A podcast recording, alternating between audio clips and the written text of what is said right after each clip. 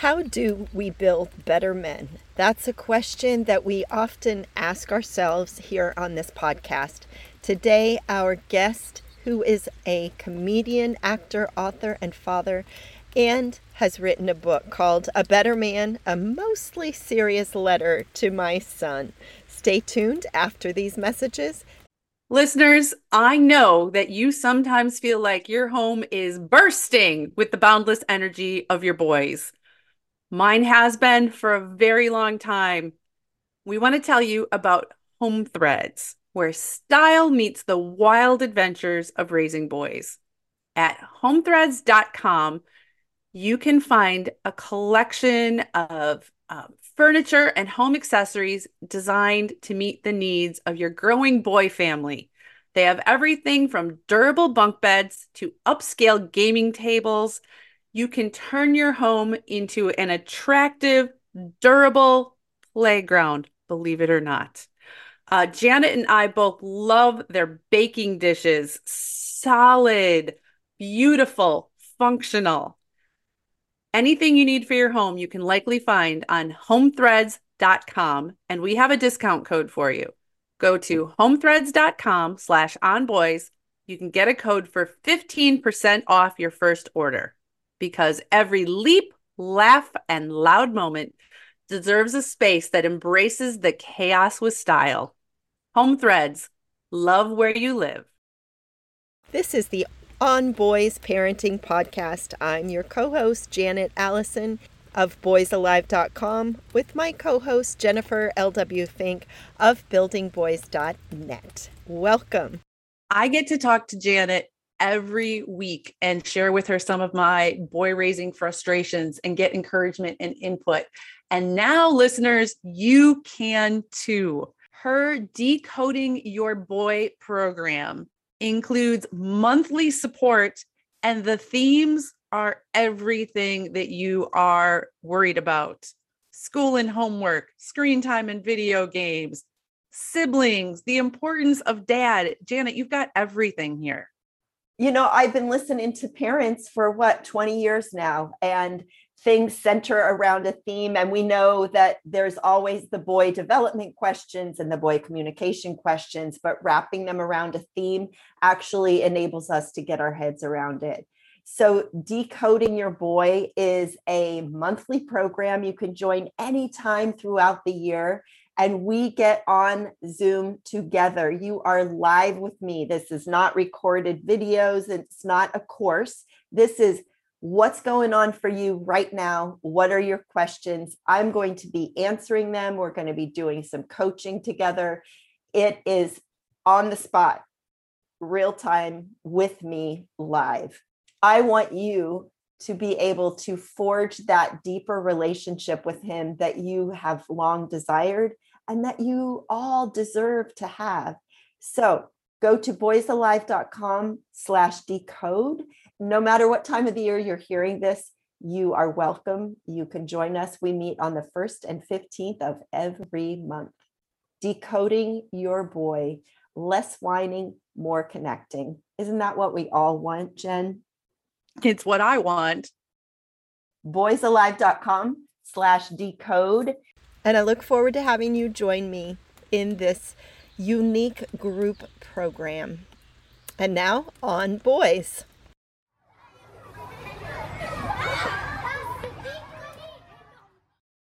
Just a little heads up the sound might be a little funny. Jen and I are both joining remotely, and Michael's outside. So bear with any background noise you hear. Thanks. How do we build better men? That question has been on my heart and on my mind for the better part of two decades. It's why I do what I do. It's why Janet does her work. It's why we do this podcast.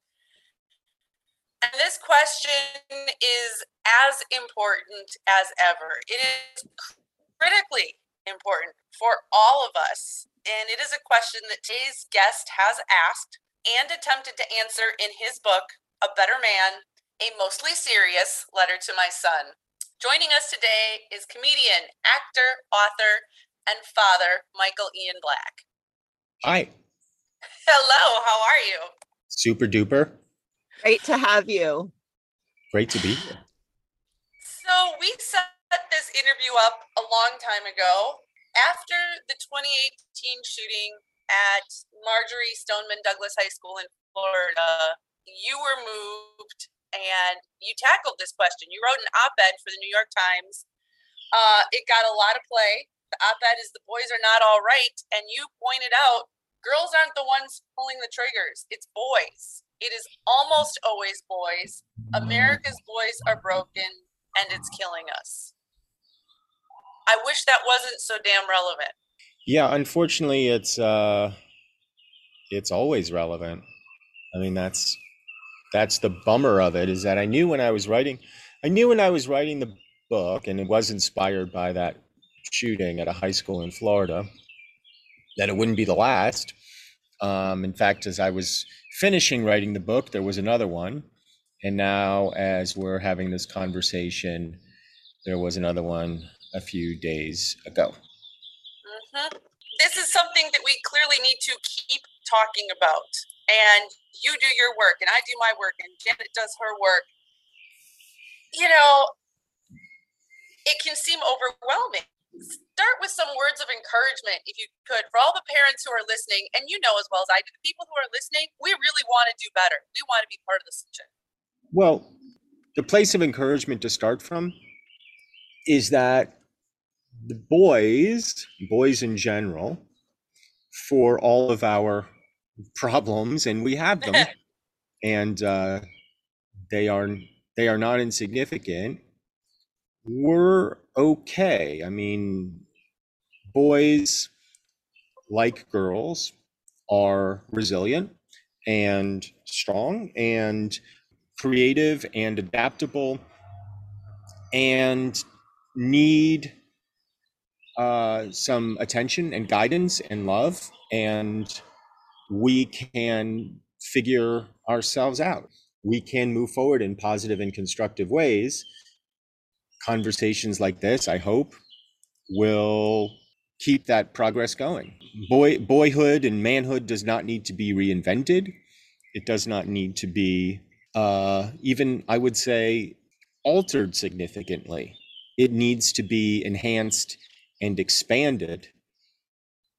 But the things that make your boys boys, those are by and large good things and, and should be encouraged and um, supported along with other things.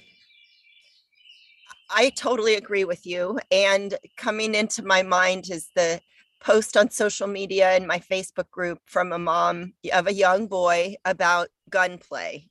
And we know boys play with guns and they'll play with sticks and all of those all of that. And toast Pop and toast yeah yeah. And and i and i'm i'm thinking of all our listeners around the globe and and it's what jen said we do want to do better. We are one on one doing better and in our in our communities i believe that we are doing better. And then there's you know, there's the boys that become the shooters, and they're the ones who have fallen through the cracks. They're the ones who have given so many warning signs. And Jen just wrote an article about all the red flags. And it's like there's nowhere to go. Even if a even if a, a peer saw a threatening post, where do they go? And, and so it's this larger system, I think that that for me is the frustration that the system isn't working and how do we affect change at that level? Well i don't know. I mean i don't small i don't know question any, small question I there michael. Well I, I, I don't know how you know reporting systems work. I don't know how um, social services work. I don't know any of that. And while i think it's important to talk about these shooters i mean really important and they raise big questions. Mm, and while it's it's those kinds of events that generate the most headlines and certainly got me to write my book, I find myself more interested in the day-to-day small work of parenting and small work of boyhood and manhood.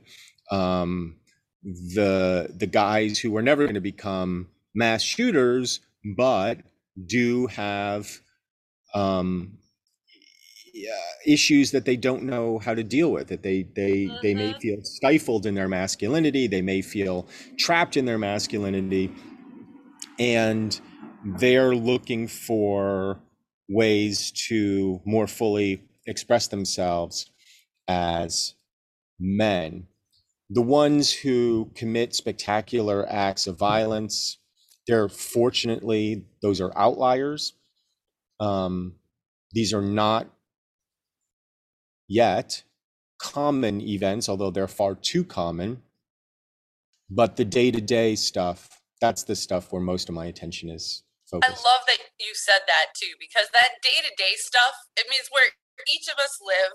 And in that, you know, love, guidance, uh, the silly, stupid stuff that happens, you know, raising our children, stumbling over their shoes, um, the stench of their soccer cleats, uh, the backpack that they didn't bother unpacking until it's once again the first day of school and you don't even know what that is on the bottom, right? It's in those moments where we create these connections and I think I don't want to dismiss the the big picture. But if we are so focused on like how do I make sure my kid's not a mass shooter? We can miss a lot of the fun along the way. Yeah. Thankfully, most of our kids are not going to grow up to be mass shooters. Most of our kids are going to grow up and they're going to be okay. Boys and girls, we're I do trust that humanity has survived for many, many years, um, generation after generation, and most people grow up and function and do okay. That being said, there are some real issues going on with boys that need to be addressed. Um, real practical stuff. Um, the fact that boys are graduating at lower rates uh, from college than girls right now. That's not to take anything away from girls. It's great that they're graduating at such high numbers, but why are boys' rates declining? Right. um, we see that the marketplace for the, the, the jobs in, in, in the contemporary marketplace tend to, are, are favoring people who have uh, creativity and empathy and are good listeners and are good collaborators. And these are all attributes that are historically attributable uh, attributed more to women than to men. So we have to encourage our boys to develop these attributes, not just for their own psychological well-being, but so they can make a living in the 21st century. Um, in addition to the fact that they'll just be happier, more well-rounded individuals if they develop those parts of themselves. it can be so hard. You know, I think if I did my math right, your son and one of mine are similar in age. How old is your son now? 21. Okay, I have a 21 year old son too. So we're, you know, raising kids at the same time. Mhm. And it's so challenging when you can see as a parent all this value in empathy and collaboration, creativity, these things we're talking about, the value to our boys, both as humans and as, you know, potential people in the workplace and relationships. And our boys are coming up in society that hasn't yet fully decided if we're going to value these things in guys. Um, Mhm. I know I watched my son, you know, struggle because some of the typical, stereotypical guyish, and I'm putting air quotes under this, you know, boorish behavior, the way boys sometimes talk with each other, it's like they're trying to fit in. And I'm over here as a parent going, hmm, did you deal with some of that with your son? Um, yes, maybe in a different way. So Okay. my son's like friend group wasn't quite like that. They weren't like, you know, that sort of typical boorish boy behavior. But I did notice and continue to notice that um, my son does sort of retreat um, into that kind of guy shell. Mm-hmm. Um, yeah, I think he struggles sometimes to break out and kind of be his full self. I will say I think he's more emotionally mature at his age than I was at that age. Yeah. uh, which is a good thing. Some of that is just you know coming into your own and and maturity. Some of it, I think, is sort of learned male behavior. What were some things in your growing up that highlight this, what we're talking about, and that stand out for you of this inside outside? That we talk about the masks, or you talked about the shell. When did that become apparent to you as you were growing up? For me, the uh, most apt example is when my dad died. I was 12 and I didn't deal with it in any way. Mm, I just shut down and uh, didn't know how to deal with it, didn't know how to talk about it, didn't want to talk about it, didn't want to reach out, didn't want to ask for help. Help wasn't really offered to me in any way. mm, Um, and I just kind of retreated and didn't really emerge for 30 years. You know, Mm. just sort of went into a hole and kind of covered myself up a little bit. It wasn't, you know, it wasn't entirely bleak. I mean, I functioned and I, you know, I had relationships and I think I was a good friend and a good partner and all of that, but there definitely was a part of me that just stayed buried and um, had to learn how to dig myself out. It's a coping strategy.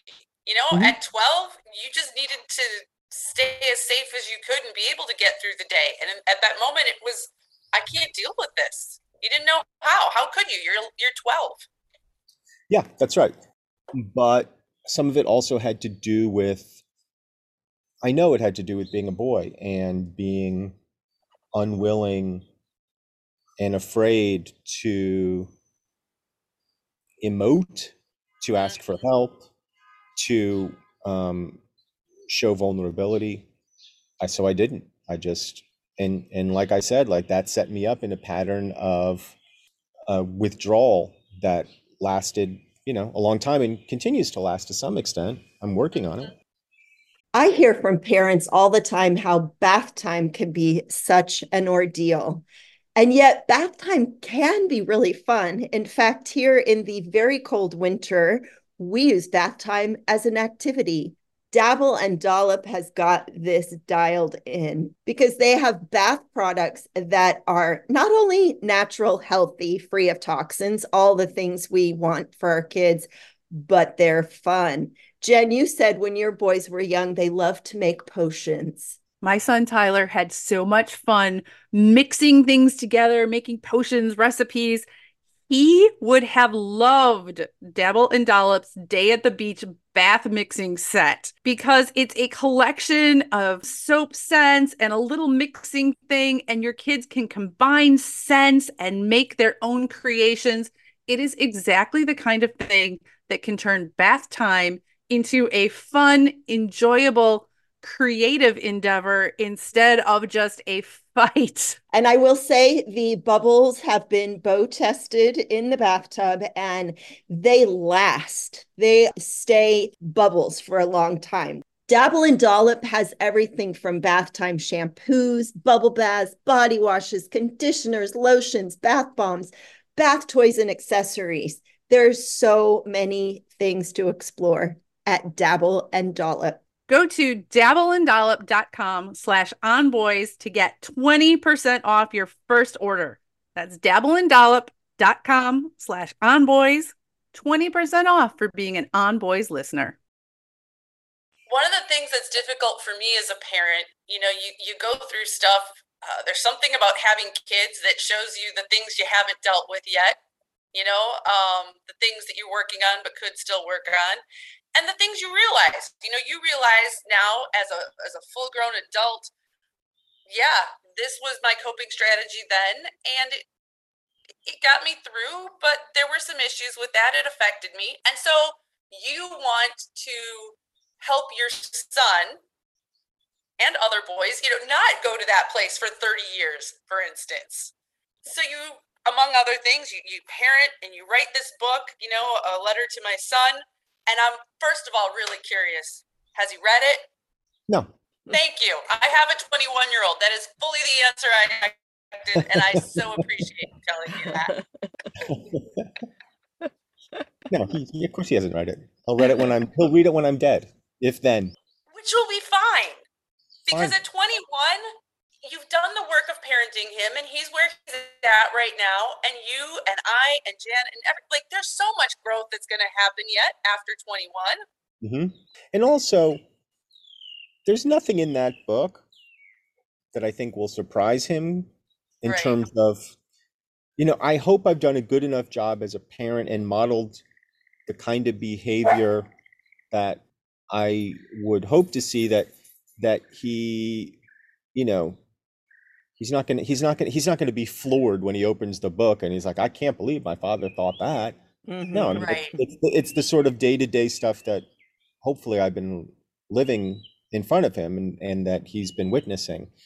Um, you know, there's probably anecdotes and stories and things that may surprise him, but the sort of larger themes of it, no, that's all stuff that he already knows, I believe. How many times, Janet, have we talked about the importance of role modeling? Absolutely. Yeah.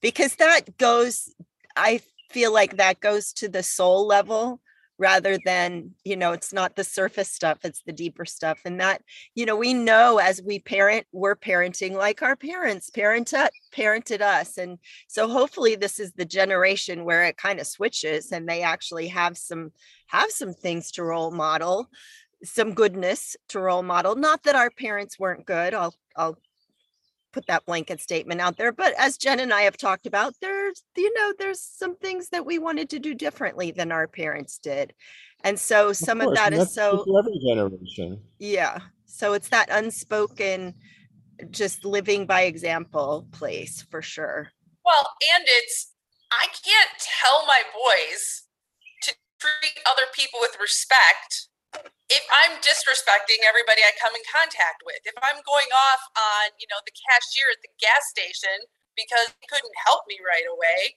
it doesn't matter how many lectures I give about respect if I'm not living it. Yeah, but let's be honest, that was a terrible cashier. Yeah, the, yeah. Um, why did I mention the cashier at the gas station as an example? Yeah, there might be something there. Um, yeah, I mean, it's, you know, it's simple stuff. We all know that. We all know that, you know, we have to model the behavior that we want to see in our kids. And uh, hopefully we do that. Now, look, I'm not holding myself up to be a, a, a great parent. I think I did okay. Um, I certainly made all the mistakes that every parent makes. I continue to make mistakes. I continue to screw up. I hope that maybe I'm slightly above average in acknowledging when I've screwed up and um, at least, you know, working on trying not to screw up the same way again, although inevitably I do. Because we all live, you know, we all live in patterns and and it's hard to break those patterns. In your book, you reference an old SNL skit. ¿Quién es más macho? What is more macho? And I don't actually remember ever seeing that skit, but it's so obviously apparent a game that you can play with anything, and we all know the answers. It's why the sketch is funny. It was written in 1977 and the premise of it is it's a Spanish language game show where Bill Murray is showing basically uh, two celebrities and he's saying who is more macho and then the, and then the, the celebrities on the show uh, uh, are Ricardo Montalban and Lorenzo Lamas and the contestants have to say which one is more macho. And these are both like you know sort of classically macho Latino actors.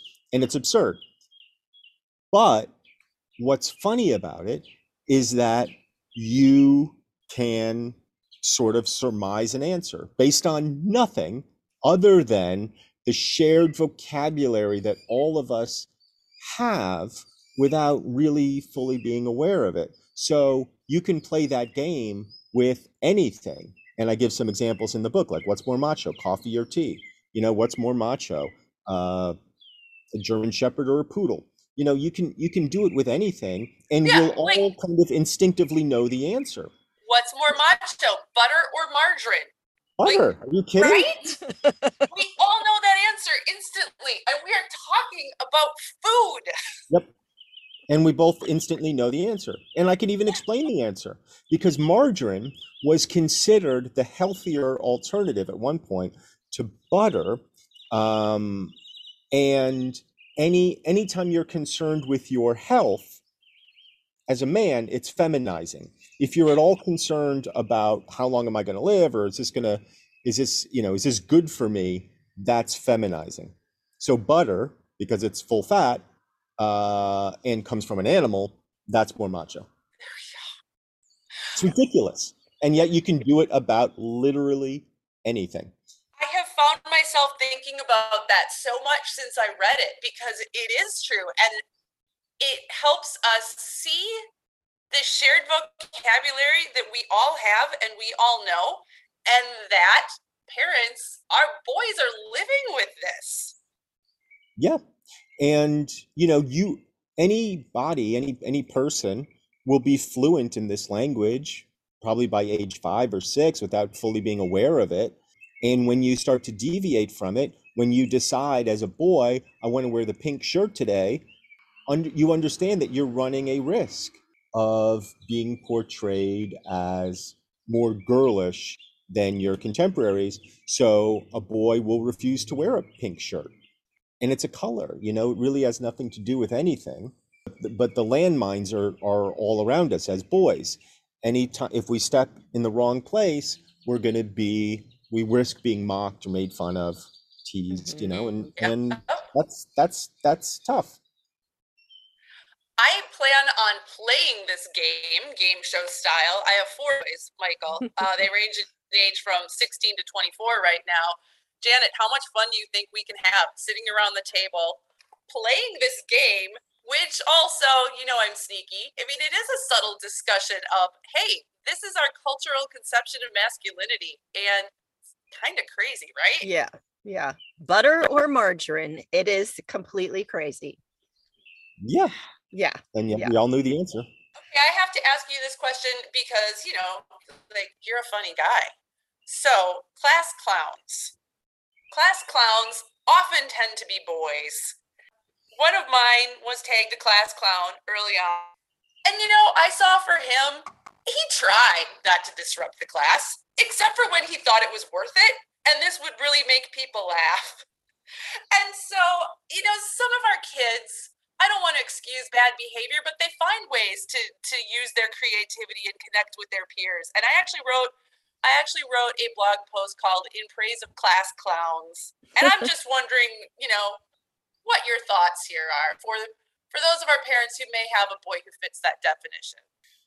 I think for a lot of students, kids in school, boys and girls, school, maybe for most, can feel kind of stultifying. Mhm. Um, and maybe boys more than girls have tend to have a harder time just on focused, still activity.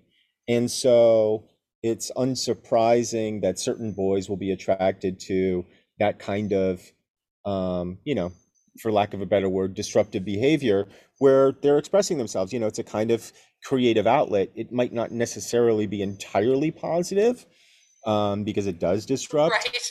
And, you know, I'm sure it's maddening for teachers, but it is funny. Right. Yeah, there's got to be moments. You were a first grade teacher. Oh my I know as a parent, there are times when my kids did things that I know I can't laugh at in front of them, but oh my God, that's funny.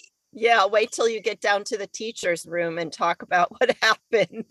Yeah, there's plenty of funny moments and you are trying to maintain some some order and some flow in the classroom, but and I think it's valuable to just give it over and laugh with them Mhm. because we don't always have to be so serious as the adults. Right? Right. Yeah. So it has now been about two years since your book first came out. And, you know, a few things have happened since then. COVID, for instance, and you know, uh, more mass shootings and more reports of sexual abuse, and you know, war broke out in the Ukraine. And of course, there's been, you know, there have been good things. Um, but from your vantage point, are there things that if you were writing the book today, you know, you would want you would want to add, or thoughts you've had since it came out, where you're like, oh, I wish I'd remembered and I put that in. No, I mean, I think the sort of big thematic stuff that I wrote then I would write now. There's not a lot that I would add to it. You know, there's specific things that have happened since I wrote it that surprised me, although they shouldn't have, like the you know the, the politicization of mask wearing, for example, which became a kind of mandate, I think, on in some ways on masculinity. Yeah. Quien es más macho? Right, masked or unmasked, and uh, we, in a s- in, in a certain in a, s- in a very real way, we gendered science. It's absurd, but it happened. It will continue to happen. I I couldn't have foreseen it, I guess, but in retrospect, it doesn't surprise me that it happened. Mhm. Yeah. As we're having the conversation, it does feel like why didn't we see that? And and yet gendering science, uh, especially when you know we had had for a while this uh, cultural conception that science and math are for boys. I don't understand. But we've done we've made like really good strides in the last few decades of dismantling that idea and we mm. continue to make really good strides in dismantling that idea. And yet you know something like climate change is also a kind of weird referendum on your masculinity. And again it's that butter margarine thing. If you claim to care about the health of the earth as a certain kind of man, it's feminizing. From your vantage point today, this book's been out in the world. Your son is 21. He is a full fledged adult. And I'm putting air quotes around that too because Because anybody right?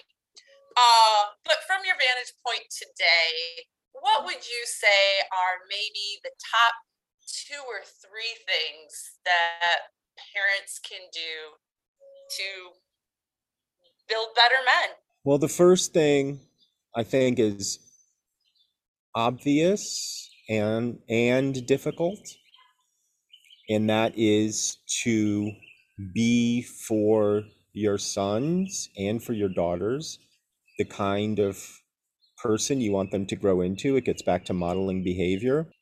And the reason it's so difficult is it is it's because is because it will necessitate you doing work on yourself and finding those roadblocks you have as an adult Yeah.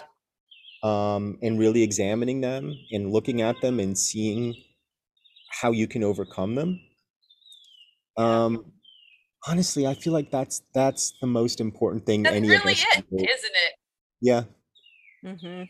Yeah. Mhm. and then just listen you know just listen and and and take them seriously take them seriously as people you know um, give them respect value all of those little conversations and you know they're talking to you about fortnite again i know your kids are probably past that but all of those little moments deserve the respect and the regard of just simply listening and i always think reassurance is an important part of this too of like you Mhm. are okay exactly how you are it's and you're Mhm. going to be okay you will grow through this if you're having a hard time right now. So listening and reassuring. Yeah, I think that reassuring component's really important. And it doesn't have to be, you know, hand stroking and, and hugging, although that stuff is great, but just in in listening and reflecting back, you know, you're reassuring, you know, and just being Mhm. there Mhm. and and treating them with the respect that and understanding that if they're talking to you about Fortnite, it's because that's important to them and they trust you to hear what they have to say about something that's important to them. And and you know, even though you don't give a shit about Fortnite, treat that as a gift because it is. Yeah. You know, Yeah. I've I've known for a long time, you know, if it's important to them and they're that excited, I need to listen. It's a bid for connection. Until you were talking, I never fully realized how obvious it is. Clearly, my kids know I know nothing about Fortnite. I Mhm. have no uh, intelligence skills or tips. If they wanted to talk to somebody about Fortnite who knew something, I would be the last person they'd come to. Right. but they want to share that with you and that's that's a tremendous act of trust on their part so receive it Yeah. Mm, Yeah. Your book is A Better Man, a mostly serious letter to my son. It is now out in paperback. It's beautiful. It's easy to read. It's uh like truly you can just pick it up and flip through it while you're eating your lunch or whatever breakfast and feel encouraged, laugh a little bit, um, think. It's available all over the place. Um, where else can people, you know, learn more about what you're up to these days? What are you up to these days? What do you have coming out? I'm touring a bit acting a little bit you know just doing regular showbiz stuff but you can find me on twitter that's basically where i live at michael ian black And uh, do you post like upcoming shows and stuff on Twitter if people want to know where they can catch you? uh, Okay. you can uh, michaelianblack.com has my upcoming shows and stuff All right. We will put that all in the show notes, listeners. Michael, thank you so much for joining us today. my pleasure Thank you, Michael. Thank you for listening. This is the On Boys Parenting Podcast. We appreciate you, our listeners. We hope that you will share this with a friend if you find it valuable and entertaining and insightful.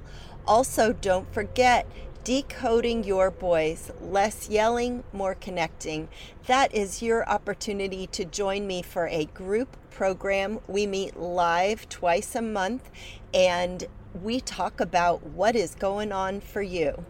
boysalive.com slash decode. I would love to have you join our global community of like-minded parents that want to raise the best kids they can. And i'm here to support you to do that. boysalive.com slash decode. Thanks again for listening we are Janet Allison of boysalive.com and Jennifer L.W. Fink of buildingboys.net.